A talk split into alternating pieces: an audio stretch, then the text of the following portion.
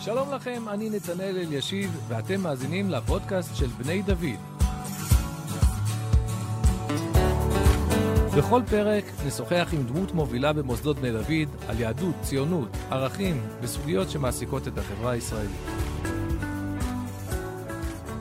שלום לך, הרב רועי שומר, מה שלומך?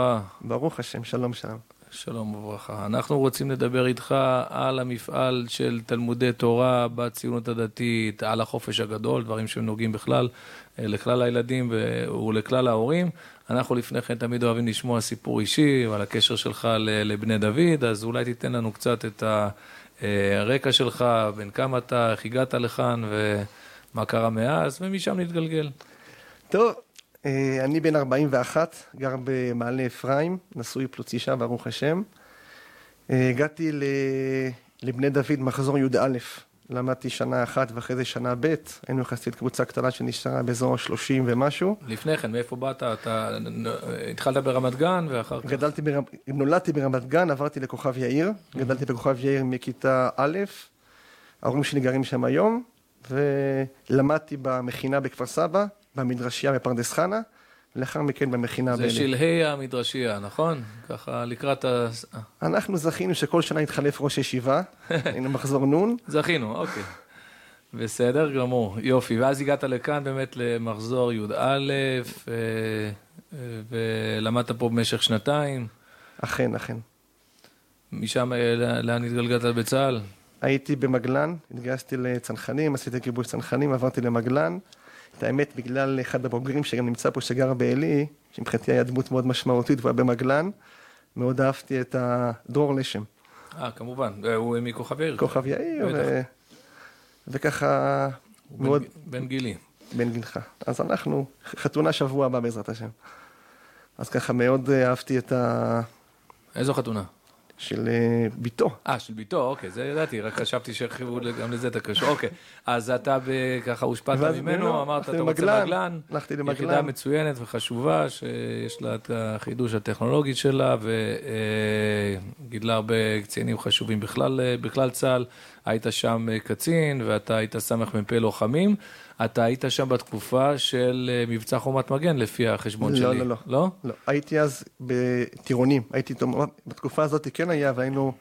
הייתי קצין של טירונים ולא אה, היינו. היית, רק הייתי, אתה אבל... אומר לא השתתפת כן, במבצע, לא אבל. מבחינת למקם אותך על, האתגרים הביטחוניים שהתמודדת איתם בתקופת כן. השירות שלך, זו תקופה של אינתיפאדה שנייה ושל כן, כן, חומת. מגן, והרבה מה שנקרא אה, שטחים.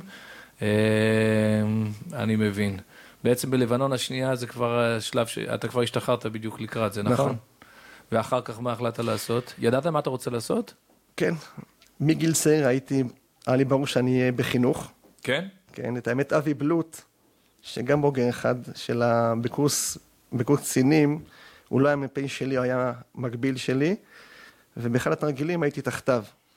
הוא גם היה אחרי זה סמ- סמג"ד במגלן, וככה מדי פעם במילואים שאני רואה אותו, אז הוא תמיד מזכיר לי שאני באתי לצבא בגלל החינוך. זה אני- מעניין, יש לא מעט מחנכים סמויים ב- בשורות צה"ל, ב- והם אחרי זה מפקדים על הטירונים, ואלה אנשים שמחנכים בנשמתם, ולפעמים אתה פוגש אותם אחרי 30 שנה בצבא, והופ, ישר ממשיכים בטבעיות לחינוך. אז אתה ידעת שאתה רוצה לעסוק בחינוך, מגיל צעיר מאוד. אבל איזה חינוך? כי אנחנו רוצים אה, חינוך באמת של... כי בתלמוד תורה זה א', חינוך מאוד תורני, ב', זה לילדים די קטנים, זה מה שהיה לך בראש אז? תלמוד תורה לא היה לי מספיק ברור אז, כן היה לי ברור שזה יהיה בגיל צעיר. זאת אומרת, מגיל היסודי אני חלמתי, התפללתי כל הזמן לעסוק בחינוך של גיל מאוד צעיר. זה מעניין מאוד. לא הרבה אנשים, אה, זה, זה ברור להם כל כך, אז לך היה ברור. ברור כשם, גם לפני שנה הייתי באיזו שיחה עם אחד האנשים שהציע לי מאוד איזו ישיבה תיכונית, ואמרתי לו, בשום אופן לא עם. הזקנים, אני לא הולך לבית אבות הזה. ממש אני, כך. אני עם, הנוער. עם הינוקה. כן. אז אה, בסדר, אז אתה יודע שאתה רוצה לעסוק בזה, ומה מה זה גורם לך לעשות? ללמוד, לגדול ולצמוח מתוך תורה. את זה, בעיקר. וגם את זה אתה עושה כאן בבני דוד. אך, לגמרי.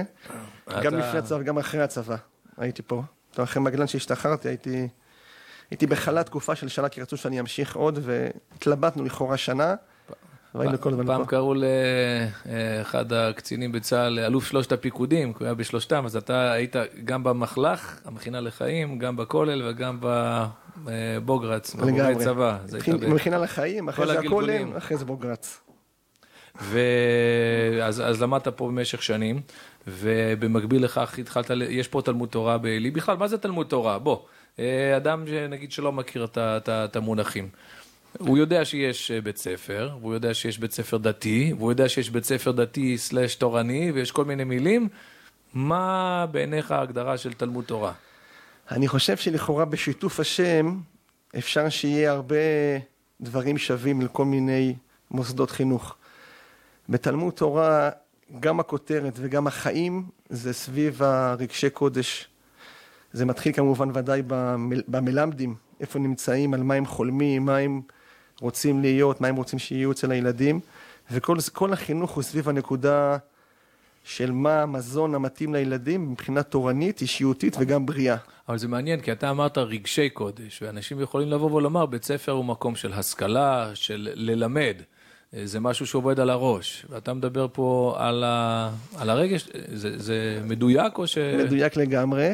קודם כל, יש בעולת ראייה, כתוב על בן חמש למקרא, אז הרב מציין שם את הצד של ההתאמה של הגיל בכל אה, בן חמש למקרא, בן עשר למקרא, בן שלוש עשרה, חמש עשרה לתלמוד, ובגיל בגיל מחמש, כבן שש, כבן שבע, אז הצד של הרגשי קודש, של התורה שבכתב, הצד הפשוט, הבריא, הישר, מאוד מאוד מתאים, ולכן ציינתי את רגשי קודש. אני אוסיף האם זה סותר שיהיה למידה רצינית משמעותית ויסודית? ממש לא. זאת אומרת, מבחינתי, על תלמוד תורה צריך להיות מצד אחד, הופה, אז יש לנו פה ציוני דתי שרוצה עוד, אה, את הכל, ושלא רואה סתירה בין זה לבין זה. ממש לא. אה, להפך. לא, אני כמובן לא חלילה- חלילה אומר את זה בלעג, אבל כן אומר את זה בקטע של... אני חושב שבתוך עולם הערכים של ציונות דתית זה מאוד מסובך לבוא, ו... כי, כי, כי גדלנו מאוד על זה שצריך שהדברים ישלימו אחד את השני ויש צורך, ומצד שני אתה רוצה לשים את הקודש בראש, וחשוב לך לקרוא לזה תלמוד תורה. אז uh, אני יודע שיש המון מקומות שזה אומרים תלמוד תורה, אבל צריך לימודי חול, ותלמוד תורה, וצריך גם לימודי... ואז שוב נשאלת השאלה, איפה פה ה... אני, אני אגיד, אני חושב שדווקא בגלל שזה תלמוד תורה, הלימוד, ההוראה והפיתוח של האישיות של הילדים חייב להיות הכי כולל והכי שלם, וגם לימוד התורה לא יכול להיות לכאורה רק דוגמה להגיד לגרוס, לשנן. אין דבר כזה. צריך, ודאי שיש טעם במתיקות של השינון, ויחד עם זה, עם החשבה, עם החשיבה, עם הפיתוח חשיבה, עם השאלות, מה אני שואל, שאלות הבנה, שאלות עיון, וזה מאוד מאוד משמעותי. ואני לא רואה בזה סתירה, אני רואה בזה דבר מאוד מאוד שלם, ואני אפילו אגיד בזהירות, שאני חושב שתלמודי תורה שלא פועלים כך, זאת אומרת, מאדירים מאוד את הקודש, על ש- חשבון... על חשבון שהקודש עצמו הוא לא מספיק שלם. קרי, אמרתי דוגמה, רק שינון. אז אה, לפי דעתי זה עוול גדול.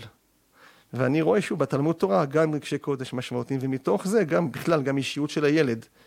הילד, התורה ודאי שהיא המצע להכל, וממנה בונים את הכל, וממנה... אבל ילד צריך גם תורה בריאה, תורה שמתאימה לו לפי הגיל, תורה שתהיה לו מתוקה, האיזונים, איך אני עושה, כמה אני מוסיף, כן, ספר כתורה מצד אחד, מצד שני, בסוף כתוב כבן שש, כבן שבע.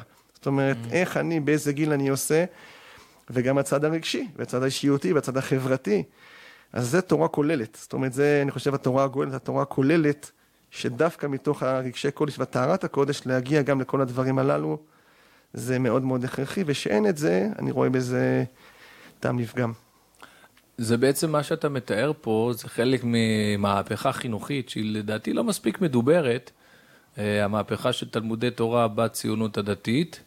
דיברו על מהפכת המכינות ומהפכת הישיבות, זה נושא שמעסיק את כולם, אבל זה משהו שהוא בעצם יחסית טרי יותר, נכון? כשאנחנו היינו ילדים, נוער, לא, היו, שוב, היה יותר תורני, אבל לא היו תלמודי תורה, והיום זה ממש, כמה תלמוד, תלמודי תורה ציונים דתיים יש ב, בישראל היום? אני חושב שיש עשרות מהתתים, מהתלמוד תורה מוכר שאינו רשמי. יש גם את התתמ"דים, שדרך משרד החינוך, שגם שם יש... בוא תסביר לנו מה, מה החילוקים? למי שלא מכיר, מה בין אה, תת לתתמד?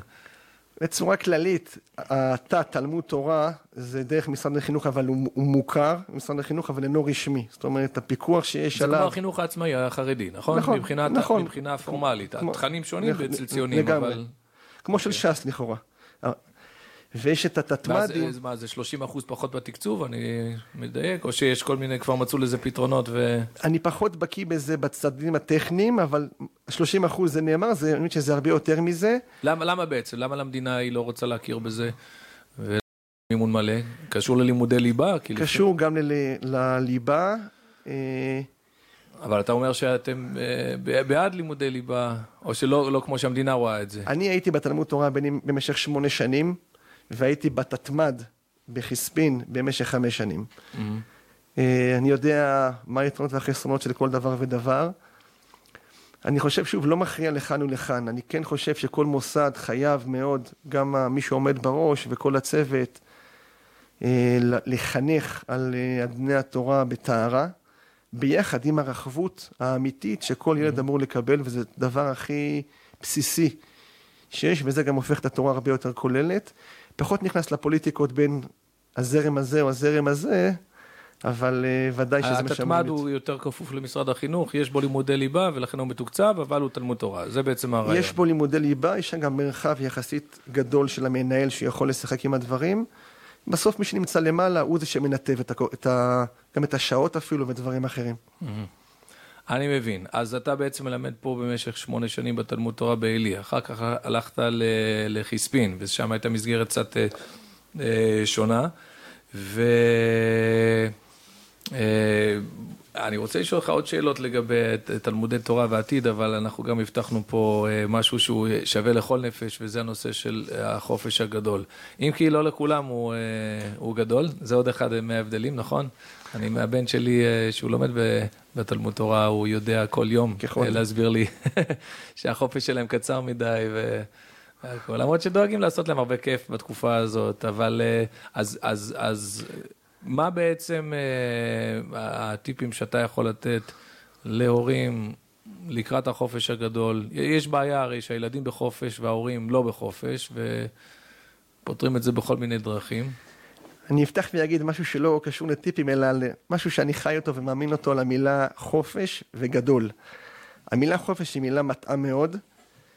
אני, שהייתי ש- שולח להורים כל מיני חוזרים, הייתי כותב הנופש, או הנופש הגדול, שיבינו על מה אני מדבר. כי המילה חופש היא בעצם יוצרת מציאות, אם נגיד נסתכל על התורה, המילה חופש קשורה לעבד עברי, כן? ובשביעית יצא לחופשי חינם. ועבד, זאת אומרת, כל מה שעשינו בעצם בתלמוד תורה, זה עבדות.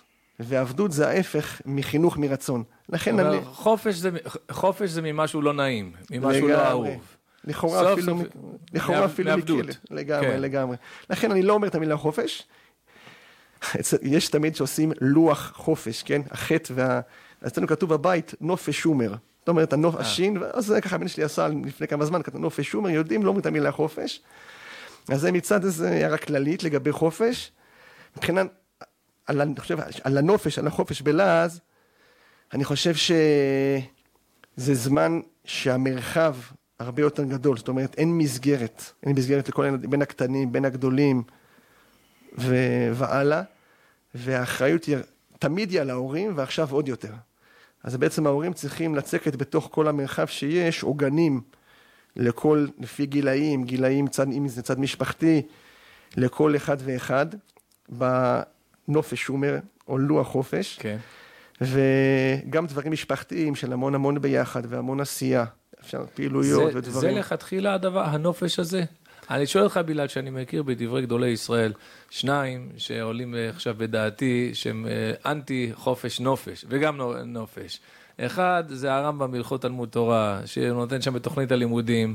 נדמה לי שימי החופש שם זה אולי חצי יום ב... אה, פעמיים יש חצי כן. יום בשנה או משהו כזה, סביב תשעה באב ו- אה, ו- ויום, ויום הכיפורים. אה, בעצם לומדים, כל הזמן אה, לומדים. וגם, הוא אמר את זה יותר על גדולים, אבל יש בשלה הקדוש על, אה, אה, ב, אה, אה, על חג השבועות ועל מתן תורה, הוא יוצא בתוקף נגד הרעיון הזה של בין הזמנים. הוא ממש ארבע, חמש פעמים תוקף את זה. זו פעם ראשונה שאני גיליתי שכבר לפני מאות שנים היה מונח כזה של בין הזמנים, כי אם לא, אז לא, את מה הוא תוקף.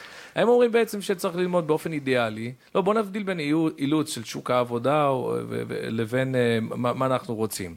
האם אה, הם בעצם מציירים עולם שבו פשוט אה, לומדים ולומדים ולומדים ולומדים? ברור שהאידיאל הוא ללמוד כל השנה, למעט הימים שלא לומדים בהם, שעשו תשעה באב וכולי. ודאי שזה האידיאל. מצד שני, אני חושב שאנשי חינוך, החוכמה שלהם לקחת את התורה ולהוריד אותה בצורה נכונה ובריאה למציאות.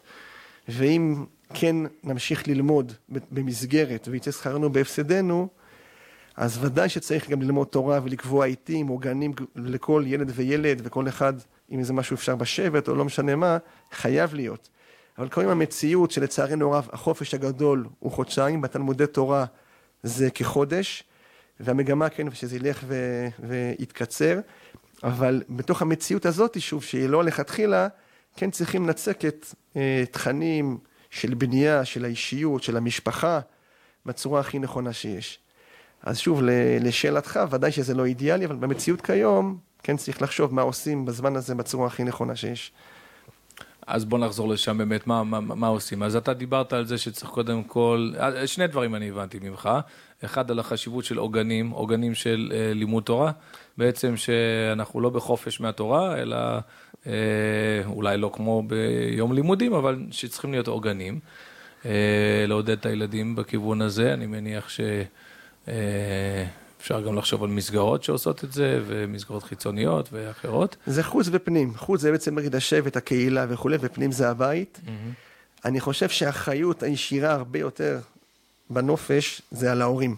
לראות שהם את הילדים, כי אז המרחב בתלם, או שעמום, או זימה, מה שכתוב במסכת כתובות, אבל ודאי שהיא מאוד מאוד מורכבת. צריכים בחוכמה איך לבוא ולמשוך את הרצון של הילדים לעשייה, גם בתורה וגם בדברים אחרים. ו... אני חושב שזה גם מש, משפחתי מאוד מאוד טוב, כי בשנה מתוך הרצף של העשייה והשגרה, אז יש נוסעים לטיולים, משפחה מצומצמת, מורחבת וכן הלאה, ודבר מאוד מאוד אידיאלי. וזה כן זמן בסוף, אם זה גם בדיעבד, לצבור כוחות לקראת השנה החדשה, להגיע שמחים, מלאים, עם הרבה חיות. כן, זה מה שאני חשבתי שאולי אה, תגיד קודם, כשאני אמרתי שהיו כאלה שכתבו נגד כל הרעיון של נופש, אז אתה די השארת איתם קו, אמרת ככה לכתחילה, אבל אה, בדיעבד אנחנו צריכים, אבל אה, אפשר, אני לא יודע, אני בטוח שיש גם מקום לומר שכן, חלק מסדר החיים השלם של האדם זה שיש זמנים שהוא צריך, אנחנו מכירים פסקאות ברב קוק על שביתה לשם עבודה, על זה שצריך לפעמים קצת, צריך זמנים קצת לעכל את הדברים, ושבהם... אה, רבנים אה, גדולי ישראל היו יוצאים לחופשים, לנופשים. אנחנו מכירים את כל הסיפורים האלה של עיר המרפא, כן. ויש אפילו סיפור יפה על, אה, שהרב גורן מספר, שהוא היה פעם בנופש בכרמל, והיה שם הרב קוק, והוא יצא לשם, הרב גורן, עם הגמרא, והרב קוק בא וסגר לו את הגמרא, אז הוא סיפר לו שהוא סוגר לו את הגמרא בגלל שהוא בעצמו. בצעירותו, פעם שלחו אותו לנופש שמישהו אחר סגר לו את הגמרא, וההסבר שלו היה, הוא אומר, הקהילה שלך, היא משלמת לך עכשיו גם כן משכורת בתור רב, נכון? גם כשאתה בחופש. הוא אמר, כן. למה הם משלמים לך למשכורת? כי הם יודעים שהם צריכים, כדי שיהיה להם רב במלוא כוחותיו, הם צריכים שאתה גם תנפוש. אז אם אתה מנצל את החופש שהם נתנו לך בשביל ללמוד גמרא כרגיל, אתה מועל, זה גזל, צעק עליו. זה, זה, זה גזל, לא בשביל זה משלמים לך.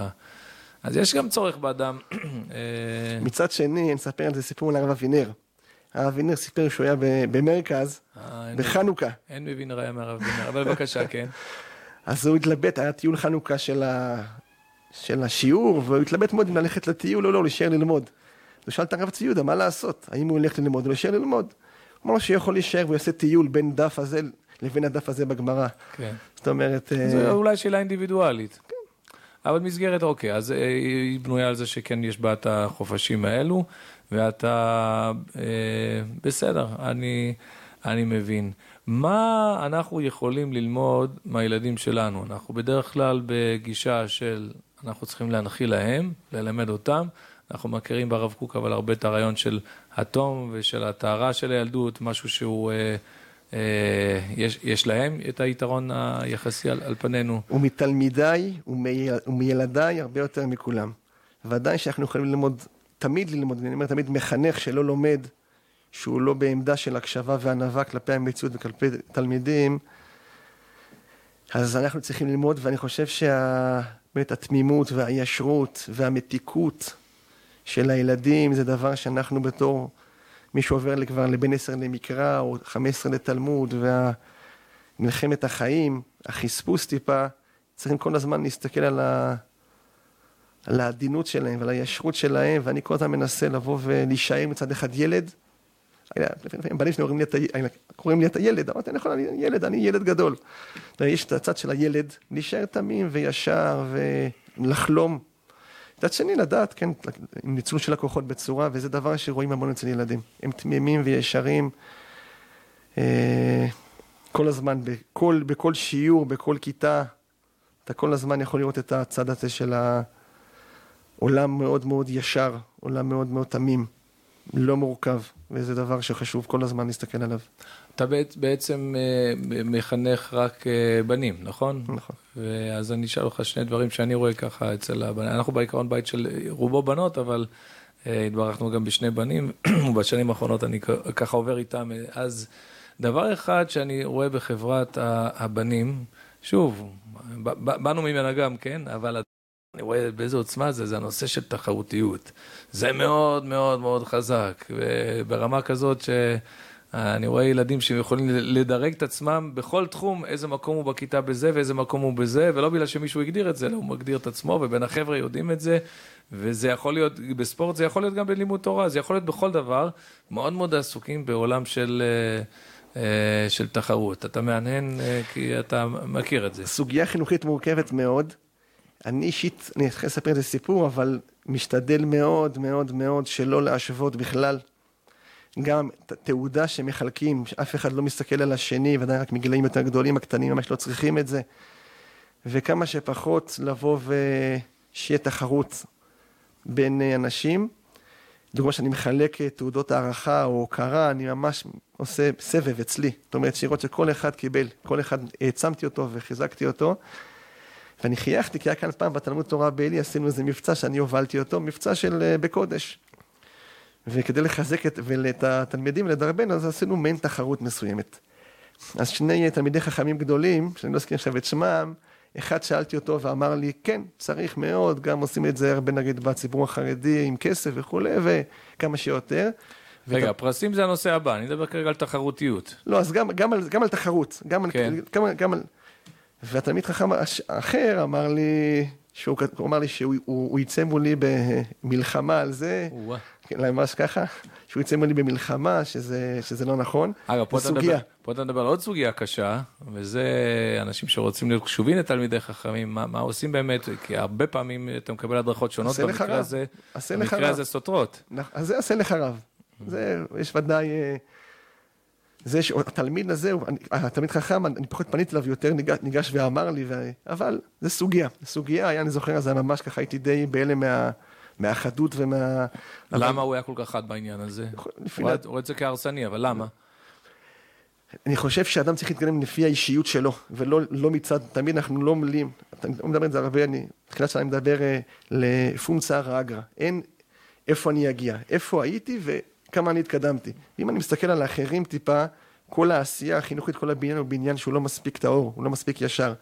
זה, זה נראה לי כן. הסוגיה העיקרית. מאוד שמעניין, אני חושב, תוך כדי שהרב קוק, אפילו הוא, שהיה אדם באמת עם אישיות מאוד אה, תמימה, ו...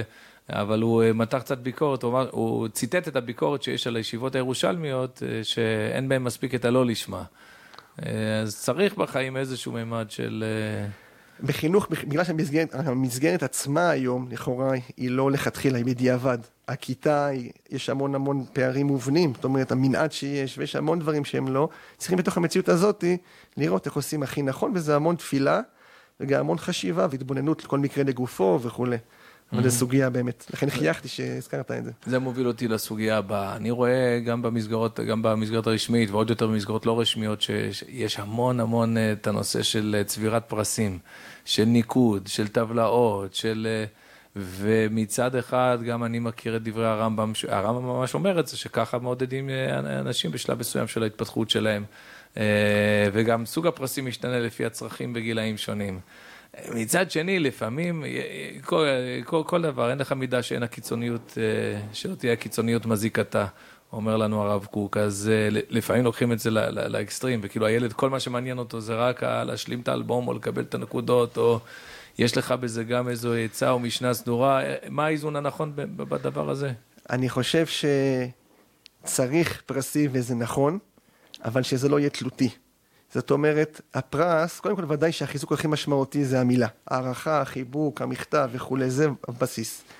מצד שני, גם בסוף דבר גשמי, סוכריה, למרות שאני מחלק אגוזים ובאמת את הדברים היותר בריאים, משתדל, ופחות הדברים הלא בריאים, אבל הדברים האלה הם גם חשובים, כי זה משהו יותר פיזי ויותר מוחשי ויותר מתוק.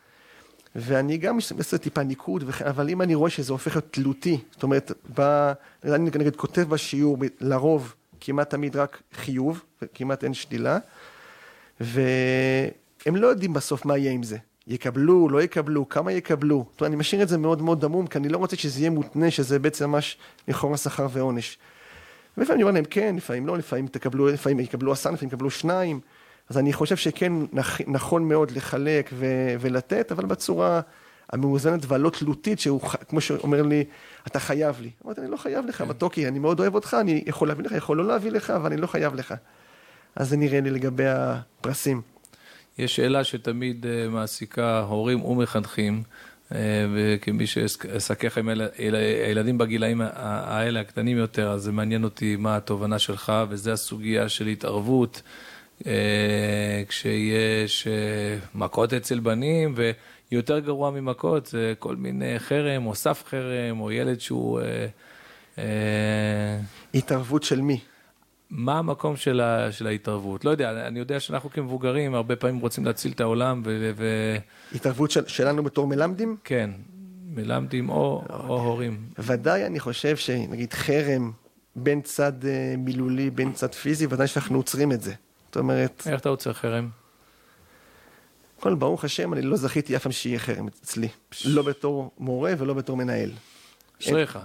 אז uh, אני חושב שהאווירה... איך שה... מישהו אחר יעצור חרם? אה, אני חושב שחרם נוצר מאווירה מאוד אה, עוינת, שיכולה לרמוס את האחר, וזה כבר אומר דרשני לגבי האקלים שיש במוסד.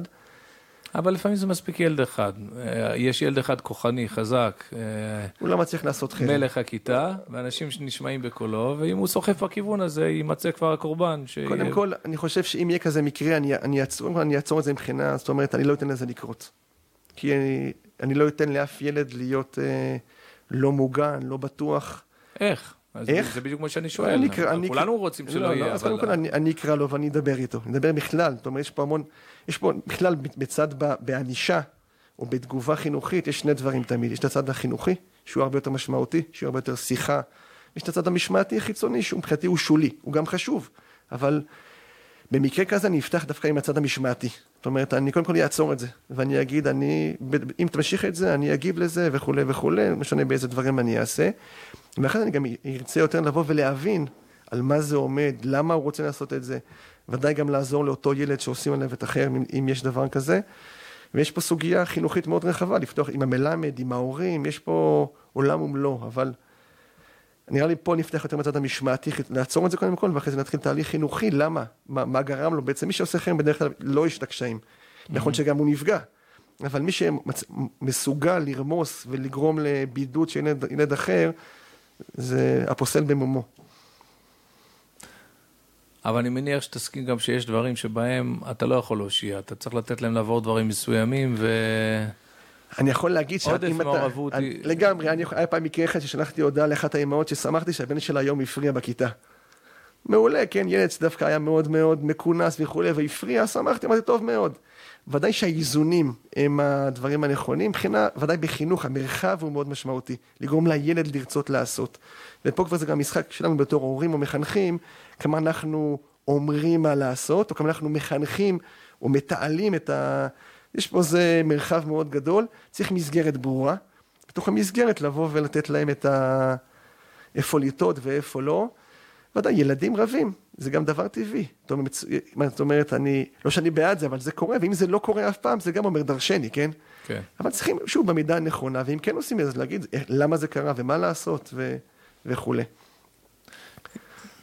שאלה נוספת שמעניין אותי לשמוע את, ה... את הזווית שלך.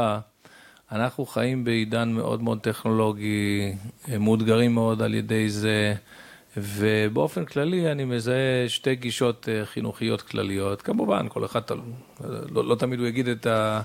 על כל, על כל סוגיה את, את הגישה שלו, אבל גישה אחת שאני מכיר זו גישת הבועה והבידוד, שאומרת כמה שיותר שנים שאתה יכול לשמור על הילד נקי לגמרי מכל השפעה זרה, מכל חשיפה ל...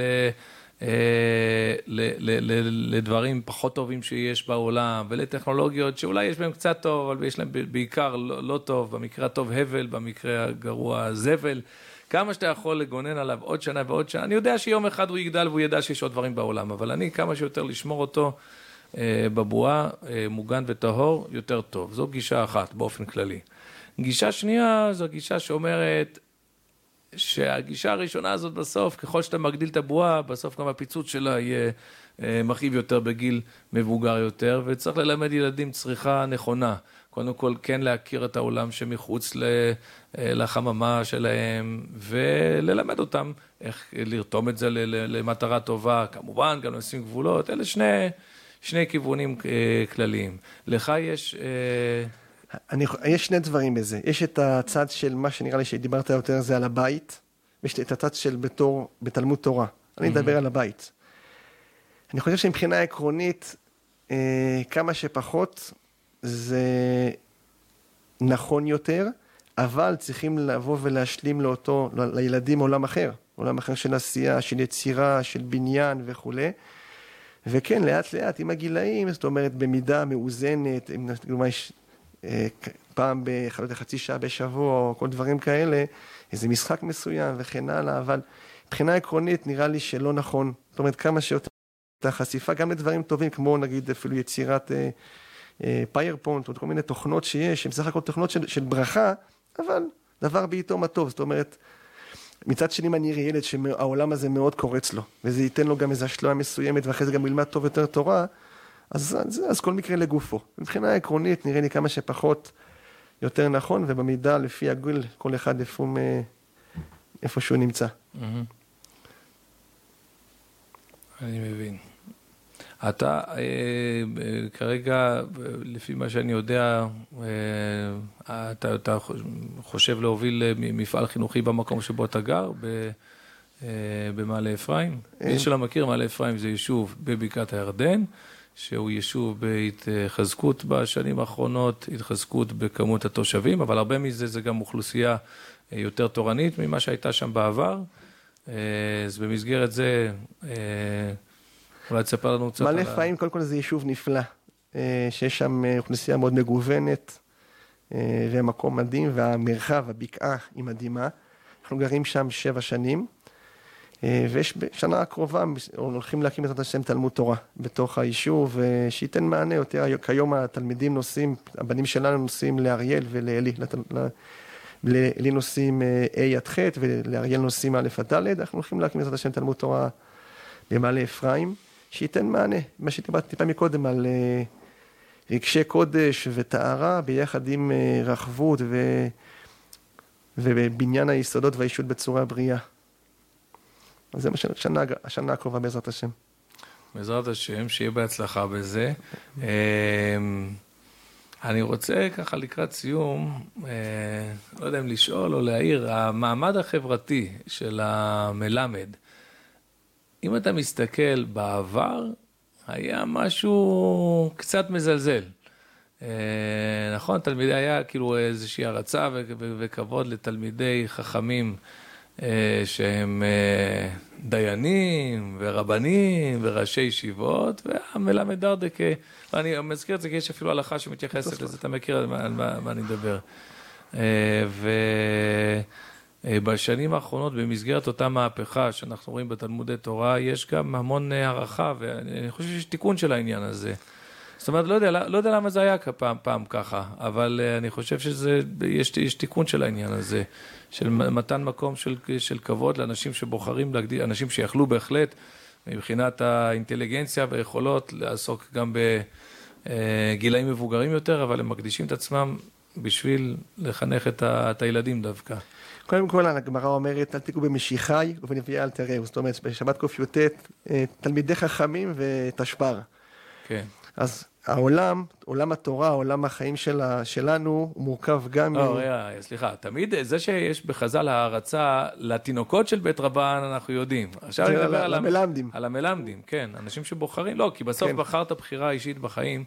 שהיא לא, לא, לא, לא מובנת מאליה, זה מה שאני רוצה פה בעצם אה, להציף. זה להתעסק עם ה... אני חושב שעדיין ה, ה, היחס הוא לא, הוא לא מספיק ראוי, שוב אותי זה פחות מעניין, אבל אני חושב בסוף שמלמד, אני אומר את זה כל הזמן, הוא הרבה יותר מרמטכ"ל.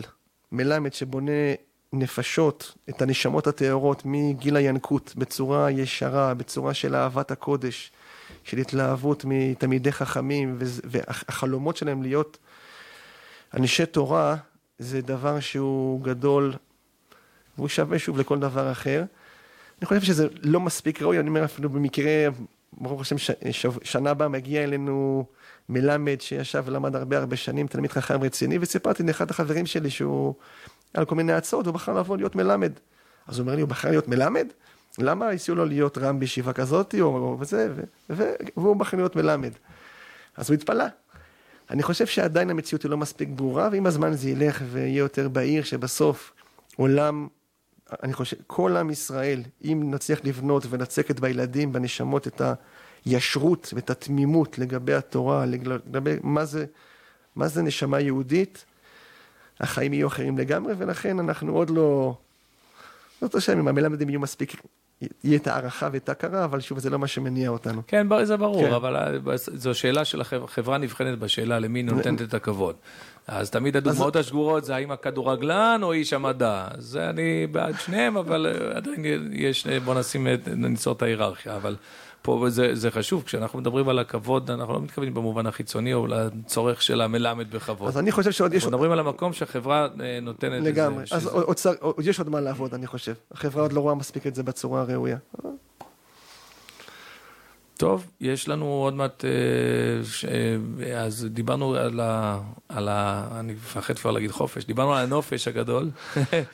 ועל ה... אגב, נופש שומר אמרת ש... שקוראים לזה. אתה, יש לך קשר ל... היה שומר בבית הנשיא? אריה, כן, הוא דוד שלי, אח של כן. אבא. מה זה, הוא בית הנשיא היה בתקופת אה, הנשיא ויצמן. נכון. מעניין מאוד. בכל מקרה, אז, אה, אז, אז אה, בסוף החופש והנופש, אז אנחנו מגיעים לשנת לימודים חדשה. יש לך כמה עצות בעניין הזה, איך להתארגן נכון יותר לקראת זה. אני חושב ששנת לימודים חדשה, או בכלל כל פתיחה של פרק חדש בחיים, בישיבה, באולפנה, בתלמוד תורה, בצבא, במקצוע, הוא טומן מצד אחד חשש מאוד גדול, כי מי יהיה, מה יהיה, אם יש שינויים, אם יש אה, מלמד חדש, מורה חדש וכולי. מצד שני גם פוטנציאל לעשייה מאוד גדול. יש התחדשות. בכלל, הזמן גם של ראש השנה זה התחדשות, כן, היום הרת עולם, ויש... וההתחדשות מביאה עימה אפשרות לבוא ו... לפעול, וכמו שמסכת אבות יש הרי לוח אה, מחוק ו, ודף נקי. אז אנחנו רוצים להיות לומד כמו ילד קטן, שדף נקי, שלא על מה שהיה, וזה המרחב של שנה חדשה.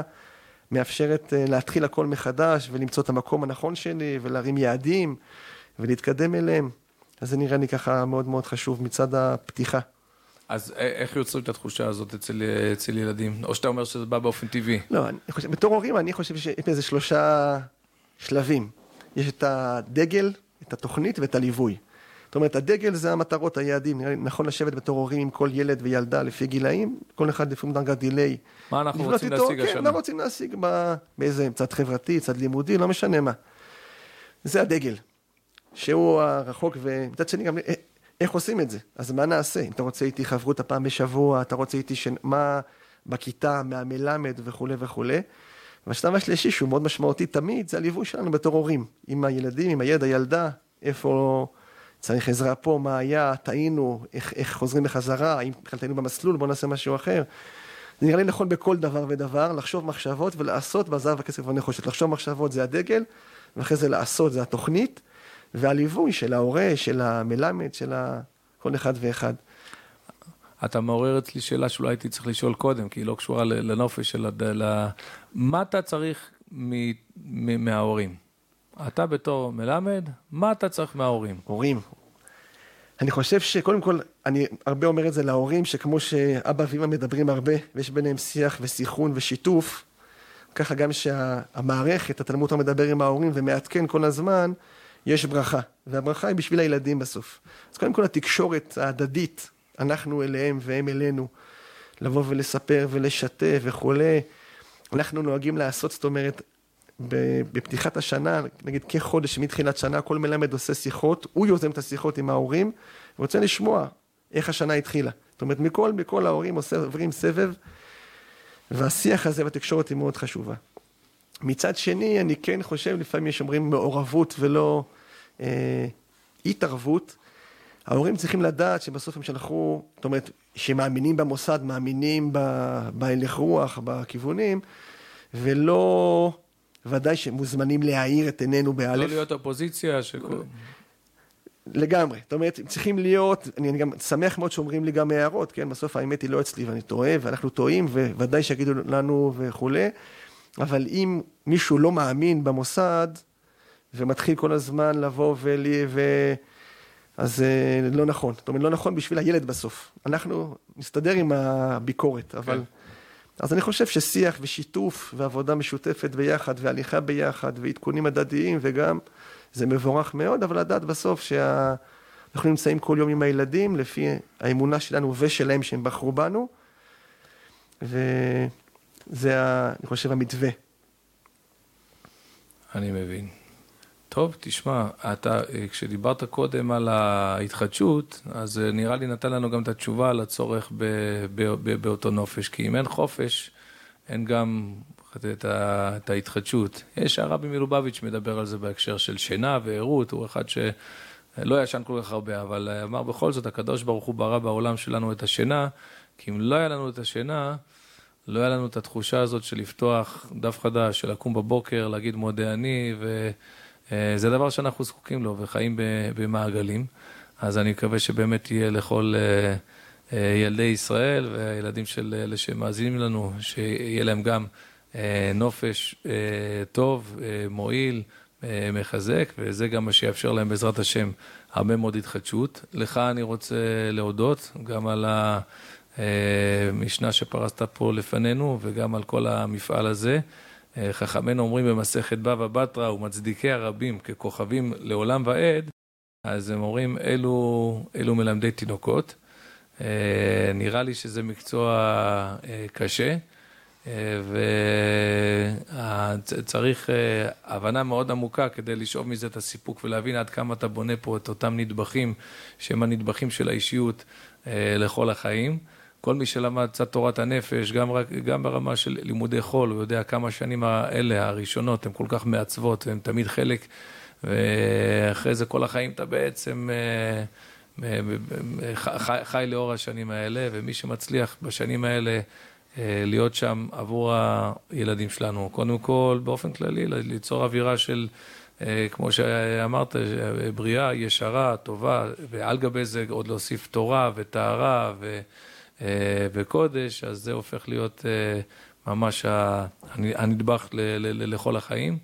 וכנראה שלעולם לא נדע את התרומה של ה... לא יודע, את התודות הגדולות, אני רואה שאחר כך יודעים להגיד, מי שזוכרים אותו מה...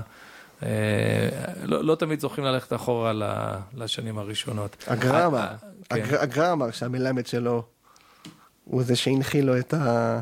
יש לנו כמה, אתה יודע, היינו, כן. הייתי צריך אולי להכין, לחשוב, הרב סולובייצ'יק שהיה מספר תמיד על המלמד שלו ברוסיה, ויש סיפור בספרו של הרב ריסקין, שהוא פוגש אותו בשנות ה-70, כשהוא ברוסיה, והוא פורץ בבכי, שהוא, שהוא יודע שהתלמיד שלו עלה לגדולה, והוא אמר, מה, אבל זה שאתה מכיר אותי ושמעת עליי, ושהוא יודע להכיר תודה על ה...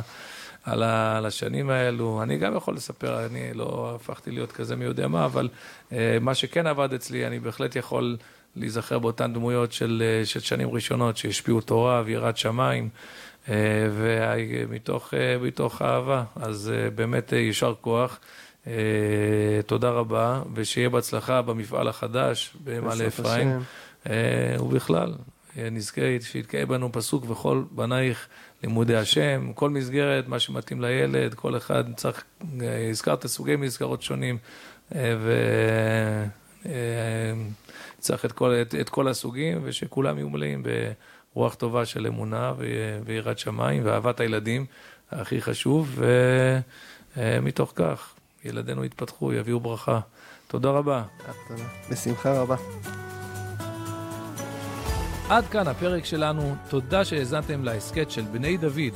אתם מוזמנים לשתף את הפרק עם חברים, נשוב ונשתמע בפרק הבא.